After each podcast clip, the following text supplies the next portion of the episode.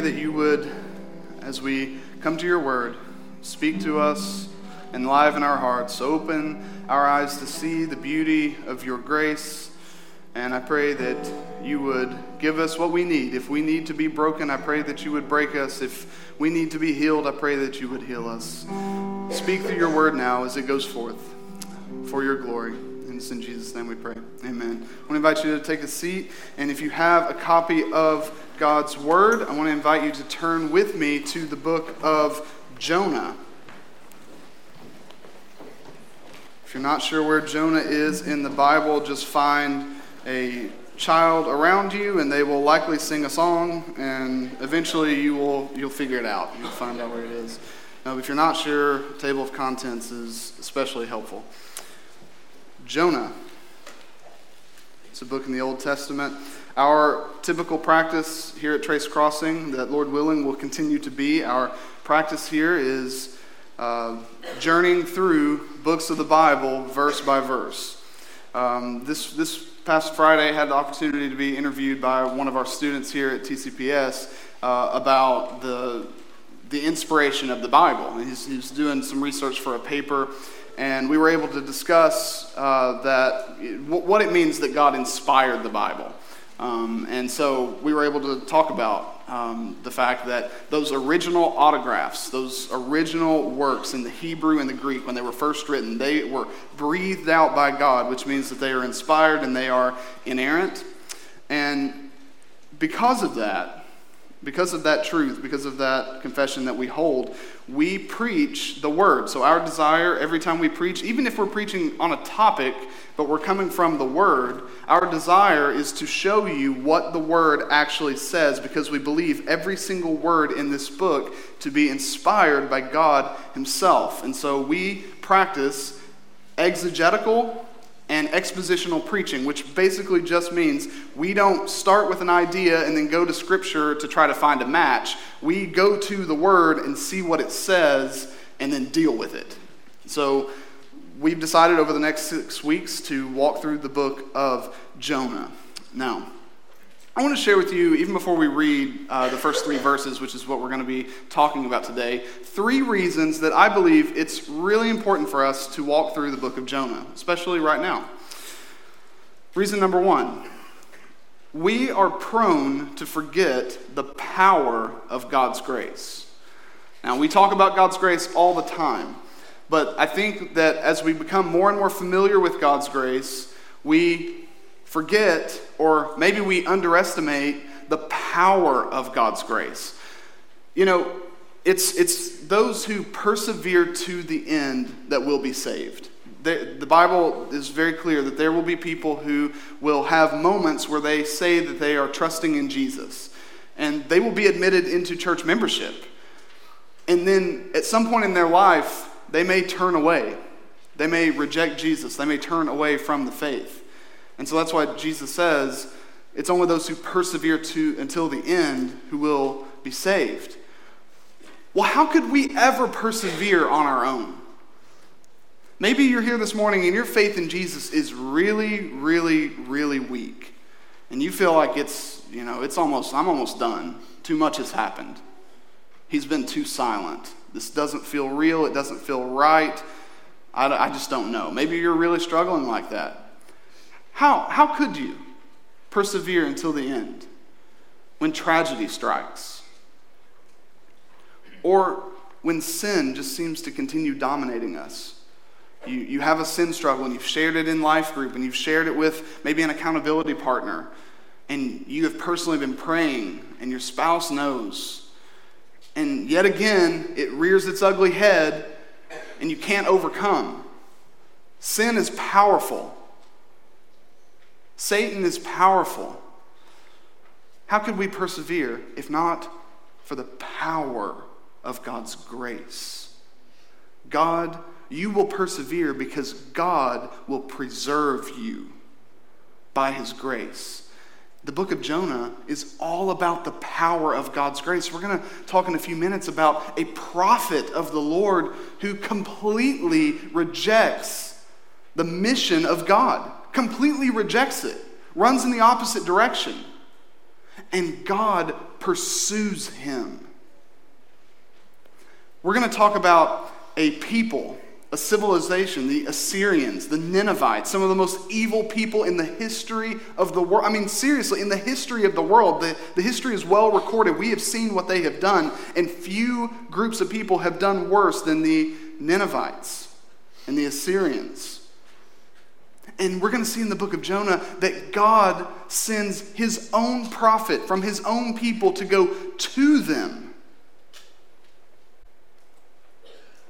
His grace is really, really powerful. And we're prone to forget it. So I pray that as we walk through Jonah, you would be reminded of it. The second reason we need to preach through Jonah is we are prone to limit the scope of God's grace. So we underestimate its power, we forget its power, but a lot of times we limit its scope. We think that God's grace is only for certain kinds of people. And even though you're like, man, that sounds really bad. And in principle, you're like, no, no, I know that's not true. I know God's grace extends to all peoples of all nations. Well, how does that play out in your life? To whom do you extend grace? Do you extend grace to all kinds of people in our city, or do you extend grace to people who are a lot like you? Because you're like, hey, of course I should receive grace. So others who are like me, yeah, we'll talk about grace. We limit the scope of God's grace. That's what Jonah does. He's like, nah, you want to you want to extend grace to the Ninevites? I don't want any part of that. They're too bad. They're too far gone. What about your own evangelism? Maybe there's someone in your life and you're like, there is absolutely no chance, no chance that they will ever come to faith in Jesus. It's over. Don't limit the scope of God's grace because it's wider than you could ever imagine and deeper than we could ever hope. So we're prone to forget the power, we're prone to limit the scope, and then the third reason, we are prone to neglect the purpose of God's grace. Oh, how often we need this reminder that we have received God's grace not just to enjoy it for ourselves, we have received it to share it. God's grace comes to us because it's supposed to spread through us to our neighbors and to the nations. What a reminder the book of Jonah was for the people of Israel. You are my chosen people, you are a treasured possession. But I'm after the nations too.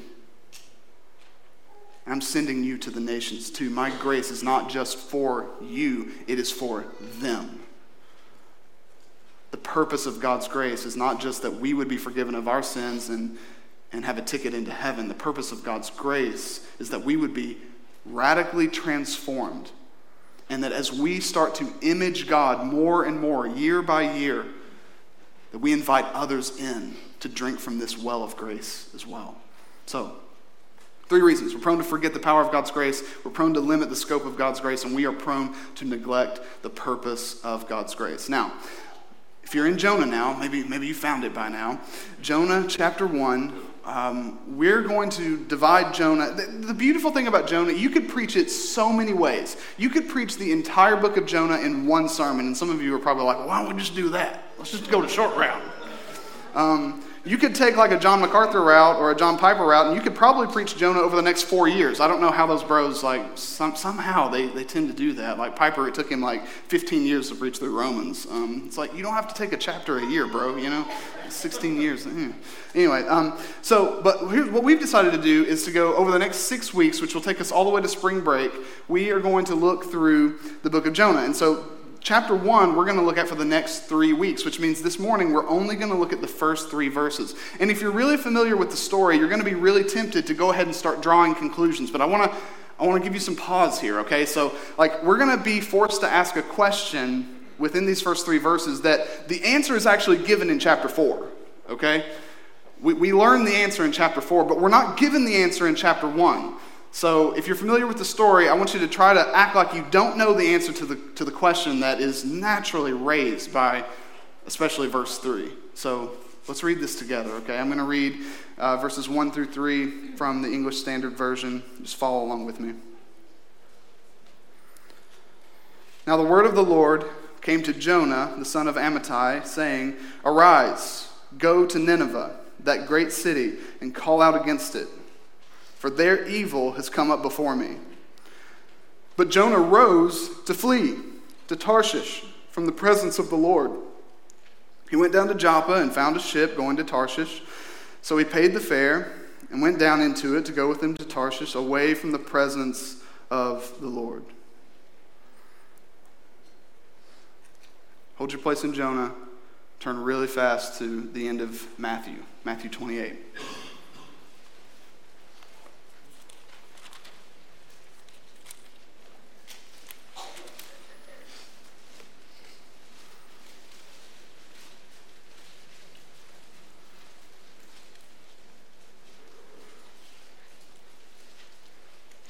Jonah 1 1 through 3, God gives a very clear call to Jonah. It's very clear. It's not specific for us. We don't, we don't know the content. He doesn't share exactly what he wants Jonah to say, but the command could not be more clear Arise and go to Nineveh and preach against it. Arise and go. That was the call. At the end of Matthew, Matthew 28, after Jesus is resurrected, he, he gathers with his disciples. In verse 16, we read this Now the eleven disciples went to Galilee, to the mountain to which Jesus had directed them. And when they saw him, they worshiped him, but some doubted. Probably would too. if I'd seen a guy die and then he's walking around again, like I'd probably doubt my own sanity for, for a minute there. Anyway, verse 18. And Jesus came and said to them, All authority in heaven and on earth has been given to me. Go, therefore, and make disciples of all nations. Okay, baptizing them in the name of the Father and of the Son and of the Holy Spirit, teaching them to observe all that I have commanded you. And behold, I'm with you always to the end of the age. But verse 19 Go and make disciples. Go. It's pretty clear, right? It is clearly a command. Something Jesus tells his disciples, something Jesus tells the church today, something Jesus is saying to you this morning. Go and make disciples. This clear call from God. If you look back in Jonah, this call from God is a call to mission. And we learn more of the specifics of it later in chapter 3 and chapter 4. But we don't need much more to know what's happening here. God is calling his prophet to go to a sinful nation to preach against it, to warn it of coming judgment. And most of the time, there were instances where the prophets were used to just pronounce judgment. Judgment's coming, period, nothing to do about it. But often, a warning is given with hopes of a turn, of repentance. So the mission is clear. And then in verse 3, Jonah's response could not be clearer either. He says, or we, we read of Jonah, but Jonah rose to flee. He rose to flee. He ran away from the mission of God. And a question I want to ask you right at the beginning of our study of Jonah is Are we doing the same thing? Is that what someone could write of us if they were writing the story of our lives? The, Lord, the word of the Lord came to the church at Trace Crossing and said, Go therefore and make disciples. And the church rose up to flee.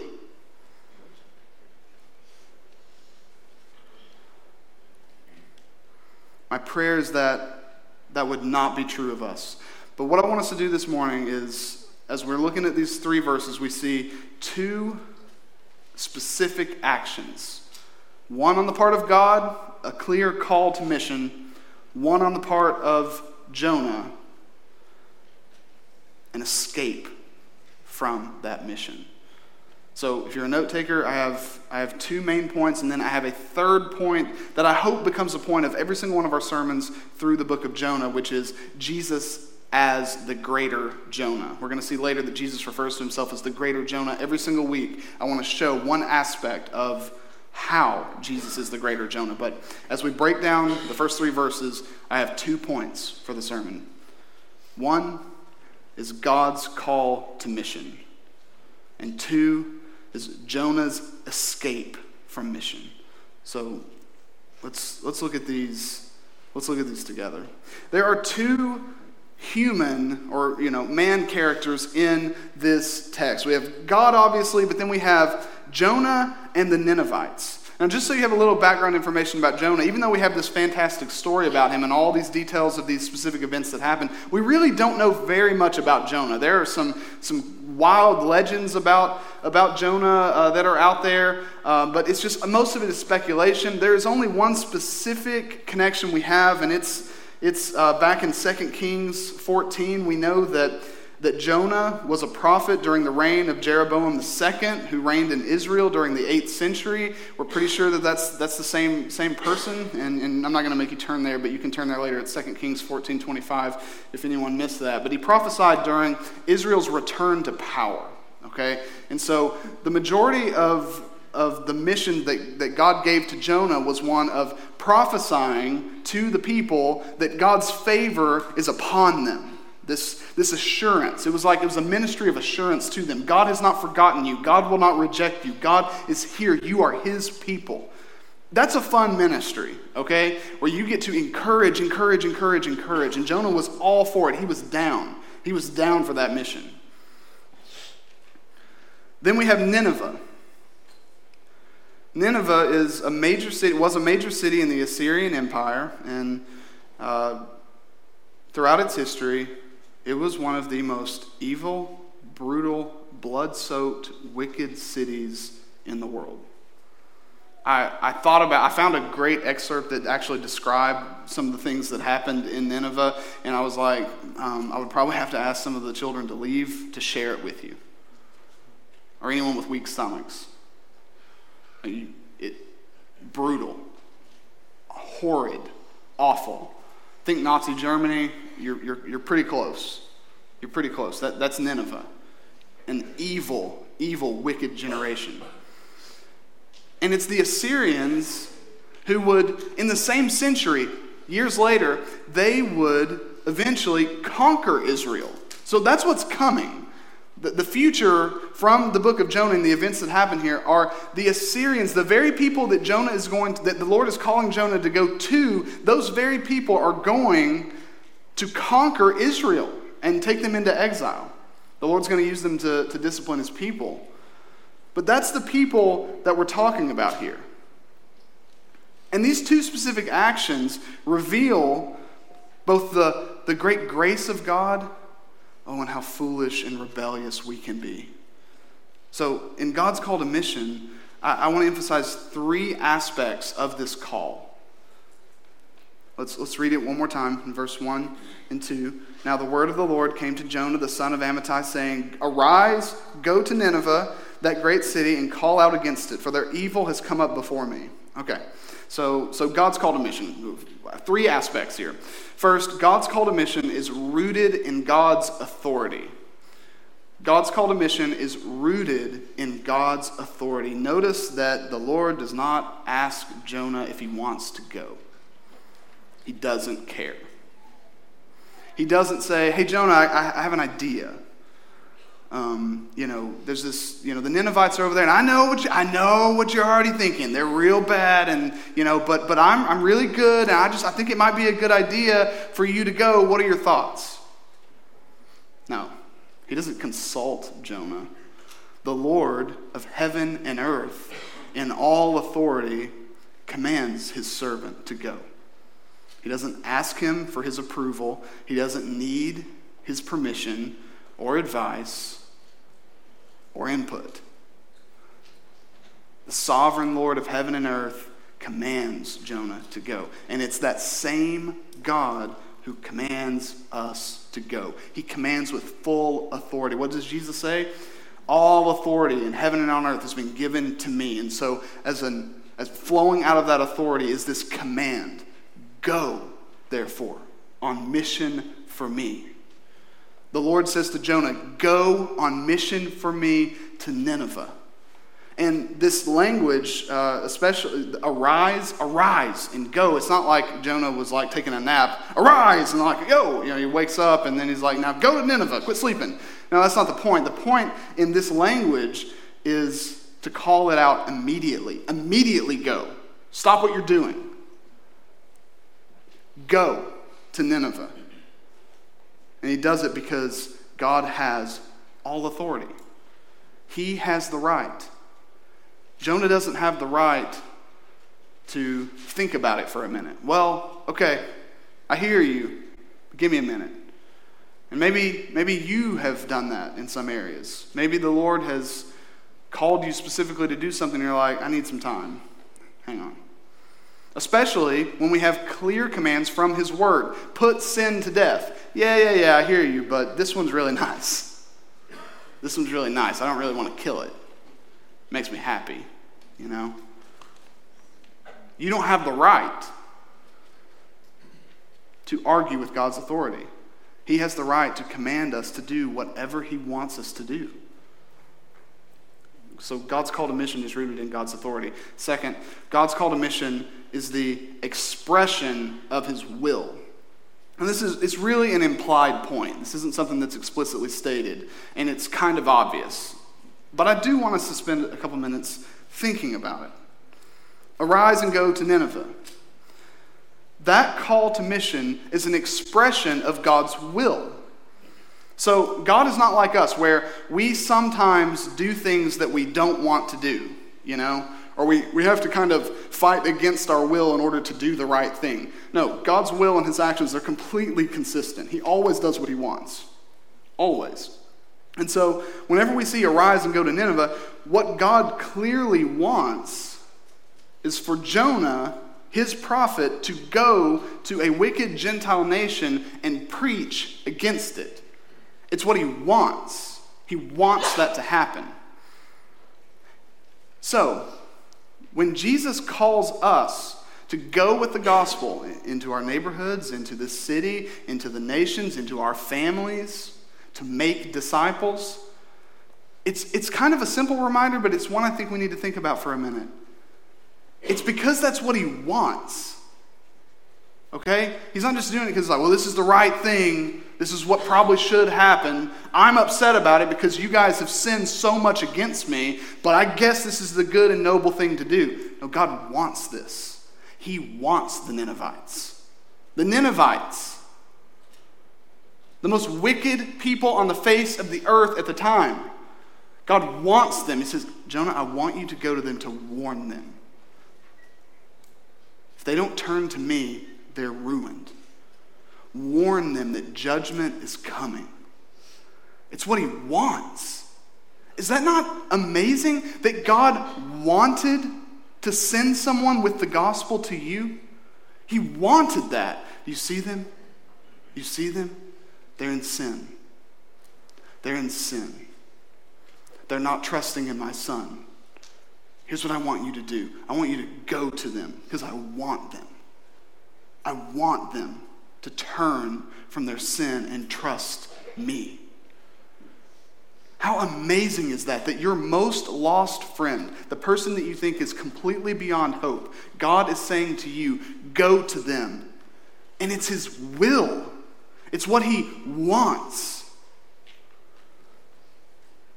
God's call to mission is the expression of his will, which means, kind of on a different note, if you're searching for God's will, one of the first places you need to search is his word.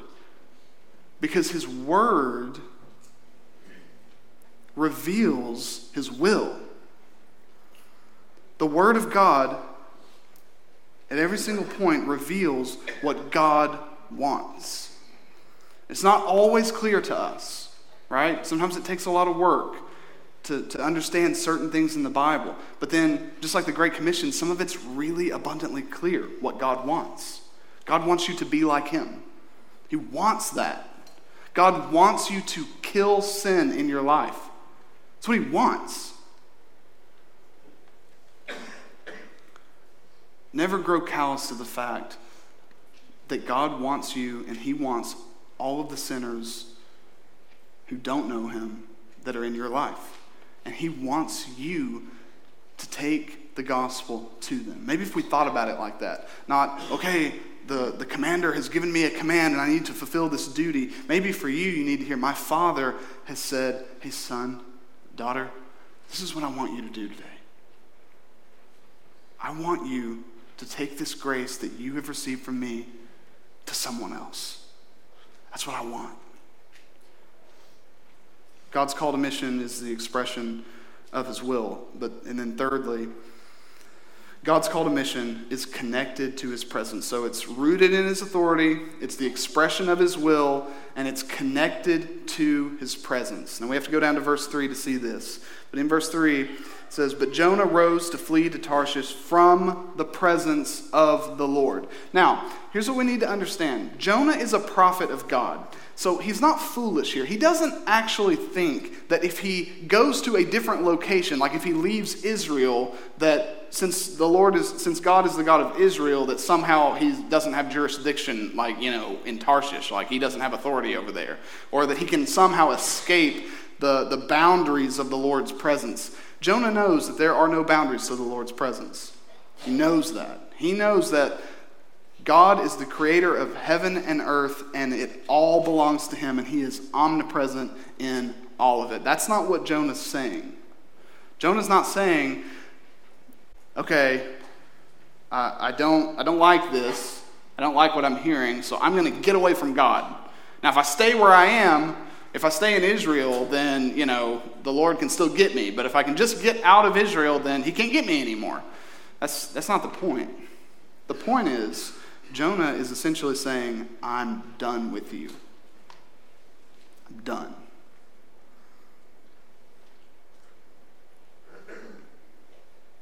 To know God is to be on mission with Him. You can't reject the mission of God and keep God. It doesn't work that way. God's purpose in having a people is for those people to be like Him and to do His will. And if you are in opposition to the will and authority of God, you don't get God. Okay? You can't have the presence of God and forsake His mission. The mission of God and the presence of God are linked, they're connected. So if you if you oppose God's mission, you are just opposing God. And you will not enjoy his presence. You will not enjoy his presence if you oppose his mission. When you run from the mission of God, you're just running from God. You're just running from God. Okay. So God's called a mission. It's, it's rooted in his authority, it's the expression of his will, and it's connected to his presence. That's, that's God's call to mission. Now, second, let's look at Jonah's escape from mission. Let's look at the nature of Jonah's flight. So that the, there are three aspects of his of his escape that mirror the, the three aspects of God's call. So when we look at verse 3, but Jonah rose to flee to Tarshish from the presence of the Lord. He went down to Joppa and found a ship going to Tarshish. So he paid the fare and went down into it to go with them to Tarshish. Man, I really wanted to make sure we knew where he was going Tarshish, Tarshish, Tarshish. Away from the presence of the Lord. So, um, first, Jonah's escape from God's mission is rebellion against God's authority. Look at the call in verse 2. Notice the, the, the symmetry here. Notice how, notice how it mirrors in verse 2 and verse 3. First, arise, go to Nineveh. And then verse 3, expected. You actually see it in 1 Kings 17. You see it, you see it there. In all other places in the Bible, when the Lord says, Arise, go do this, the next thing would be, and he rose up and did it. And you see the irony here. This, whoever wrote Jonah is just so clever. It says, But Jonah rose up to flee. He rose to flee. And what's being communicated here is, is immediate disobedience. Whereas immediate obedience was required, Jonah immediately disobeyed. And as he's immediately disobeying the mission of God, he is directly rebelling against the authority of God. Jonah is essentially saying, You don't have the right to tell me where I'm supposed to go or what I'm supposed to do. Jonah, though, You remember? Second Kings, during the reign of Jeroboam, it was through the ministry of Jonah. So Jonah, in the past, has been faithful to the will of God. He has been a faithful prophet, doing what the Lord wants him to do. And so, since Jonah here is no longer living in obedience to the Lord, but instead is running from his call to mission, here's what we see that Jonah obeyed God on his own terms. I will be faithful to you as long as it lines up with what I think is good and right. Are we in danger of the same thing? Where we will obey the Lord in ways that are comfortable for us. But if He calls me to do anything that would get me out of my comfort zone or to possibly fail, I'm not doing that. We try to set the agenda. But the Lord is the one with the authority, not you, not me. We don't get to obey him on our terms. We don't get to set the agenda for his mission. Sure, we will go to those who don't know the gospel, but only certain kinds of people or only certain kinds of places. Someone else can, can figure the rest of it out. Now, we don't have that right. The Lord is the one with the authority. And every single time you disobey the will of God, you're just rebelling. You're just rebelling against his authority. Uh, theologian from the past, Abraham Kuyper, um, he, he warns us that we are all inclined to this. So it's, it's, it's a good warning for us this morning, but here's what Kuyper says Our heart is continually inclined to rebel against the Lord our God, so ready to rebel that, oh, so gladly, were it but for a single day, we would take from his hands the reins of his supreme rule, imagining that we would manage things far better and direct them far more effectively than God. Do we sometimes think that? That we know best? If we had God's authority even for just one day, we imagine that we would do things better than He. Maybe the Lord is calling you to do something that doesn't make a lot of sense to you right now. Jonah, whenever he encountered that, believed the lie that he knew best. Instead, we must submit all things to the Lord and trust that he knows best. So Jonah's escape is rebellion against God's authority, but second aspect here, Jonah's escape from God's mission is rejection of God's will. And this is, this is how it happens for us, maybe not even in, in terms of mission, but in terms of discipleship, in terms of, of uh, putting sin to death and putting on righteousness and holiness. Jonah didn't like what God wanted. Now, it's not revealed here, it's a little bit of speculation, but clearly, since he's getting up and going as far as he possibly can, by the way, do you know where Tarshish is? Okay.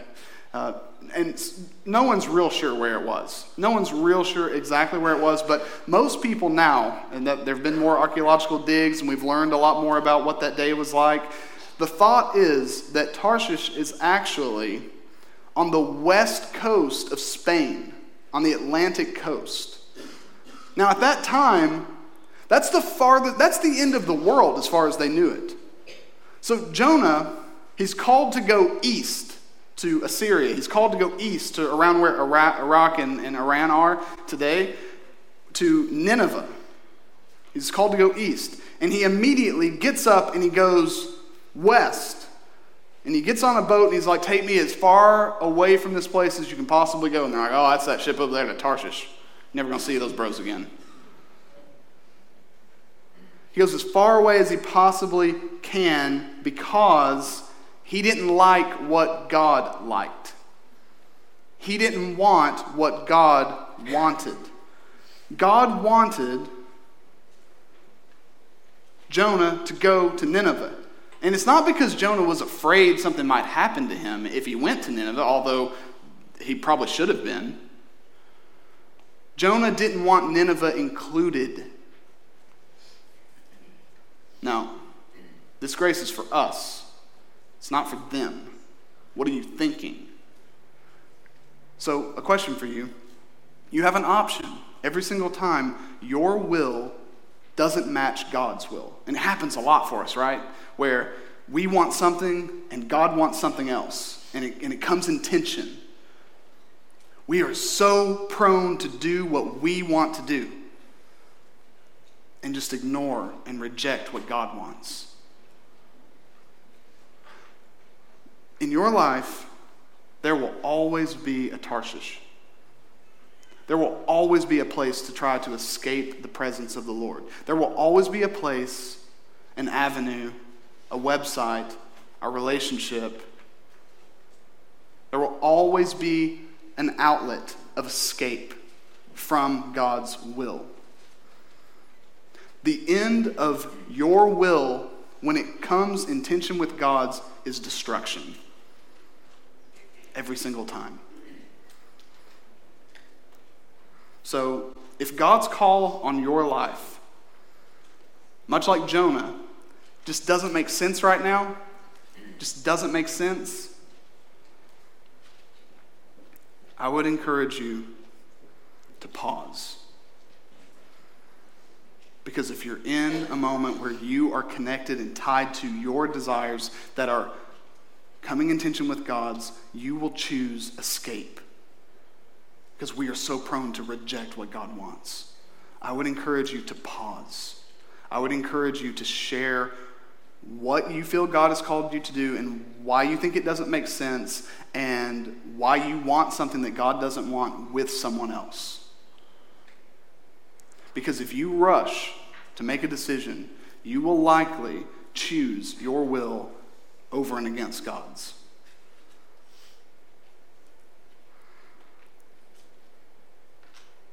Jonah's escape from God's mission is rejection of God's will. One more aspect, and then a little application.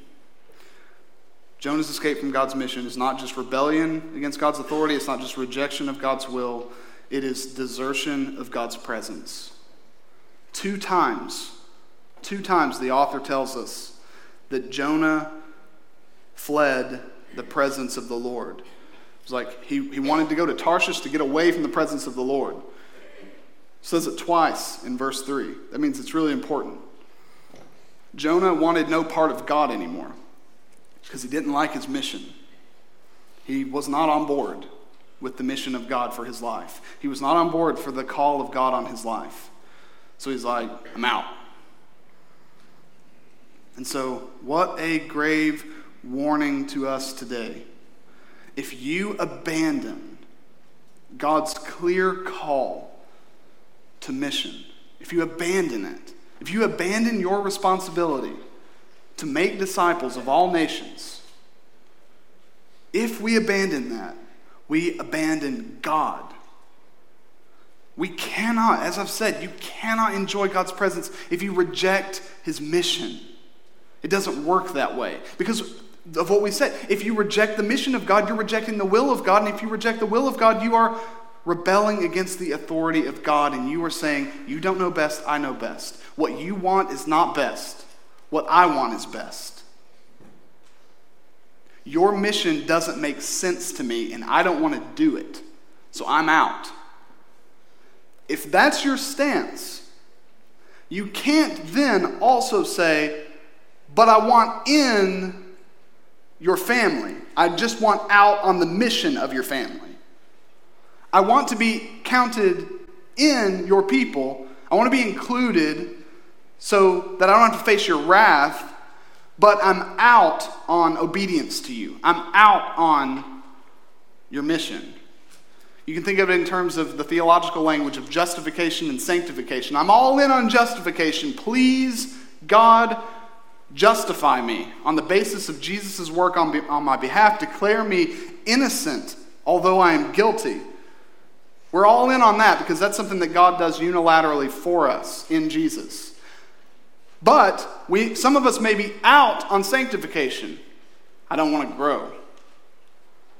I, I have to do something. I have to work. I have to move toward Christ likeness. I'm out.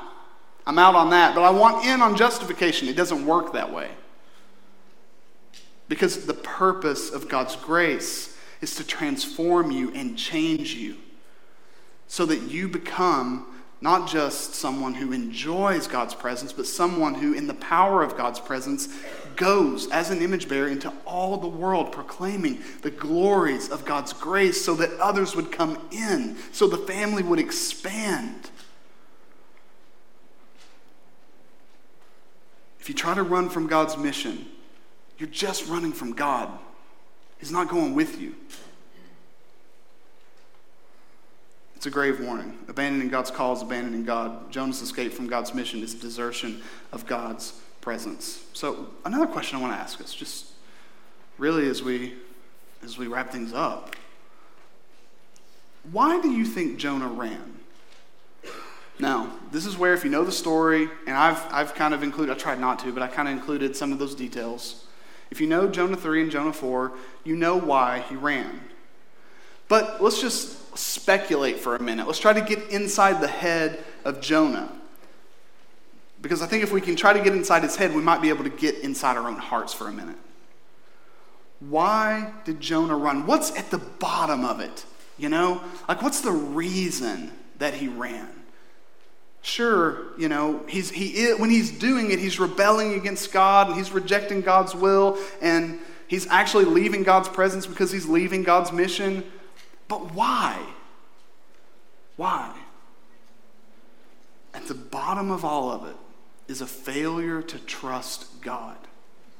It's a failure to trust. We run from God when we fail to trust Him. We run from His mission when we fail to trust Him.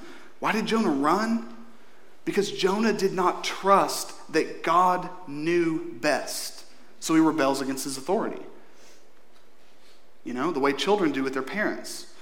You, you experience this. If you have children, you, you tell your children to do something that you know is good and right for them to do, and they rebel against your authority most of the time because they're like, first of all, I don't like that, and second, that sounds dumb. You don't know best. I do. I know what's best for me. They're not trusting you. You know? And every single time you turn away from God's mission, or you question Him, or you doubt Him, or you rebel against Him, it's because you're not trusting that He knows best. He has called us to take the gospel to where the gospel is not. That's going to require a lot of sacrifice. A lot of sacrifice, even if you're not the one to go to those places. It requires sacrifice for us to send people to those places. And it obviously requires sacrifices to go with the gospel where it is not. And it's, it's true of our city too. Have you ever actually tried to intentionally share the gospel with someone else? You're taking a risk. You're taking a risk of a relationship being ended forever. You're taking a risk of being embarrassed. It's a real risk. We don't need to minimize that. You have to sacrifice. You know, if you actually put the energy and the time in to thinking how to best disciple someone, you're going to have to sacrifice some time. Like, you know, get home at night, and the, the first thing I want to do after a long day is just, you know, sit on the couch with, with Erica and, and watch Netflix. Like, that's what, that's what we want to do. It would take sacrifice for all of us to spend the additional time meditating and thinking, okay, I have this person I've been meaning to call. What can I say to them that would be especially encouraging? Or there's this person in my life that doesn't know Jesus, and I know them. What works with them? Like, what language do they speak? How could I take the gospel and communicate it without losing its content in a way that fits well with their worldview? Like, that takes work and sacrifice. You can't do any of that unless you're trusting that God's plan for his grace to spread to all nations is best. And his plan to use you in all of your flaws and all of your brokenness is best. You have to trust him. Jonah also, he didn't trust that what God wants is best. And when it comes to the mission of God to reach this city and to reach our nations, which is the mission of this church with the gospel, it's what he wants. And what he wants is best. And just generally, what God wants for your life is best, even and especially if it's held in tension with what you want for your life. So we have to do what's very hard for us to naturally do, and it's trust God. Trust that even though this doesn't make sense to me right now, it doesn't make sense to me why you would want this. Because what I want is a good and holy thing. What I want is good, and you're not giving it to me. So you must want something else for me. That's where we have to get on our knees and in our tears cling to God and trust Him. And ask Him to help us when we don't. So, trusting God's will for your life is especially difficult when God's will for your life doesn't match up with your own. And, and, a lot of people spend a lot of time and a lot of pages trying to think through what God's will is for their life. And most of it is contained in the Bible. And then specific, specific choices that we make. God's will for your life today, as you sit right here, is to be faithful to Him where He has you. Because you are where you are because God wants you there. So be faithful to what He has entrusted to you with the time that He entrusted to you. Be faithful. That's God's will for your life today. Now, I don't know what God's will is for your life tomorrow. He does. So don't run from Him. Trust that what He wants is best. And so if, if you're not trusting that God knows best and you're not trusting that what He wants is best, you know what you're not doing? You're just not trusting God. And that's what Jonah failed to do. He failed to trust God. And when we don't trust God, what will we do? We will run. Adam and Eve, all the way in the beginning, what did they do? They didn't trust God. And so they ran to a tree and they ate.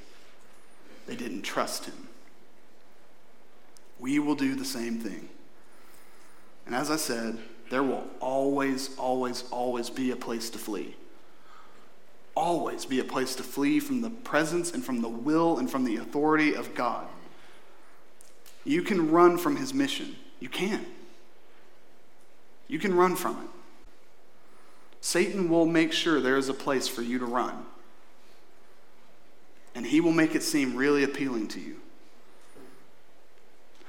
But I want to encourage you.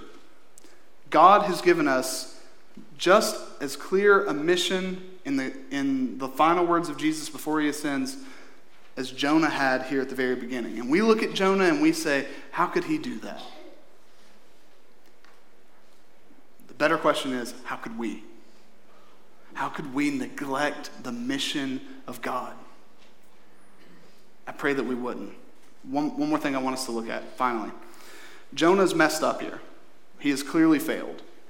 Jesus tells us in Matthew 12 that he is the greater Jonah. How is Jesus the greater Jonah? Well, first, Jesus fully and always submitted to his Father's authority. Okay? Jonah hears from God and his authority, and he rebels against it. He turns from it. He runs away. Jesus never did that in his life. Even in his wrestling in the garden, right? He always, at every single point, fully submitted to his father's authority. And then, secondly, he always agreed with and obeyed his father's will. What, what the father wanted, the son wanted. Every single time, even when it meant pain and anguish and suffering for the son, he still wanted what his father wanted. And even in the Garden of Gethsemane, where there is tension, and, and he's wrestling with God's will, what does he say at the very end? Not my will, but yours be done. Not my will, but yours. So every single time that you fail to say that, and instead you say to the Lord what Jonah did, not your will, but mine be done, remember Jesus. Because you have a perfect substitute in him. He stood in your place and said what you and I so often fail to say Your will be done, not mine. And finally, Jesus was not just a great example for how we should live. Jesus never ran from God. He never did what Jonah did. He never turned away from God's mission, ever, not once. And yet, Jesus was forsaken. Jesus was abandoned. Jesus was cut off from the presence of God. Not because he ran, because we have. Because you run from God, Jesus was cut off from the very presence of God so that you could be brought back in. Through the atonement of Jesus, through his work on the cross, he suffers every single thing that we deserve to suffer for all of our rebellion, all of our rejection, all of our running. Jesus endured it so that by faith in him, you, a runaway rebel, would be reconciled and brought in as a son or daughter of the Most High God. So, in the power of that gospel that we have received, may we not rebel against God's authority. May we not reject His will. May we not run from His presence, but instead, in the power of the grace that He has given us, go to those who don't have it. Go to those who have not heard. May we respond to God's call arise and go to Nineveh by rising up and going, not rising up and fleeing. Let me pray for us. Father, you are glorious, you are mighty, you are a global, universal God. Your presence is not limited to any territory. Your authority is not limited in any way. You have full authority in heaven and on earth and under the earth over all things, all creatures. Everything belongs to you because you made it. You have the right to command your people to do whatever your will desires. We don't have the right to question you. We don't have the right to rebel against you. We don't have the right to come up with our own way. But Father, we are so tempted to do that, and we are so prone to do that. It is so easy for us to ignore the Great Commission. It is so easy for us to ignore your mission for us, to take the gospel where it is not believed and where it is not known and where it has never been heard. It's easy for us to, to turn away from your mission, but I pray that this morning was a, a warning for us. That we can't ignore your mission without rebelling against you and without rejecting your will and without losing your presence. Spurning your mission is a loss for us, not you. Your will will be accomplished, it will be done. Father, I pray that you would accomplish your purposes for the advancement of the gospel through us. I pray we would not get in the way so that you would have to cast us aside for the mission to be accomplished. May we instead be more than willing to go wherever you send us, whether it's down the street or across the globe. Father, we're tempted to respond like Jonah did. You say, Arise and go, and we get up and we flee. We go as far away from your will as possible. Maybe some of us have done that even in our homes this morning by chasing sin being lured away from your presence.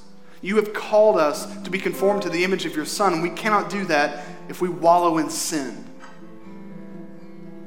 So we confess our sin to you and we repent. We turn and ask you to forgive us, and we have confidence that you will in Christ.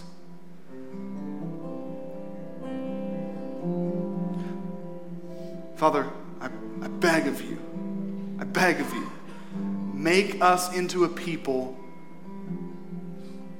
who want nothing more than for the lost in our city to hear the gospel from us, not just in general, from us, and to respond in faith.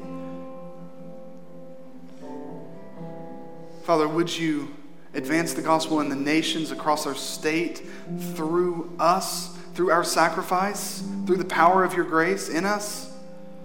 May your gospel go forth through us. May we respond in faith and obedience to your call. We know your grace is enough to do it in us.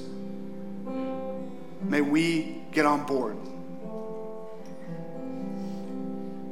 on your plan to go to Nineveh, and may we never flee to Tarshish. And thank you for Jesus, that every time we run from your presence, we are reminded he was cut off from your presence so that we can be brought in. Come back, child, come back, you say through the gospel. And so I pray that if any of us have been running, that we would return because your grace never ceases to pursue us and chase us down. It's in Jesus' name we pray. Amen. I want to invite you to stand as we respond through song.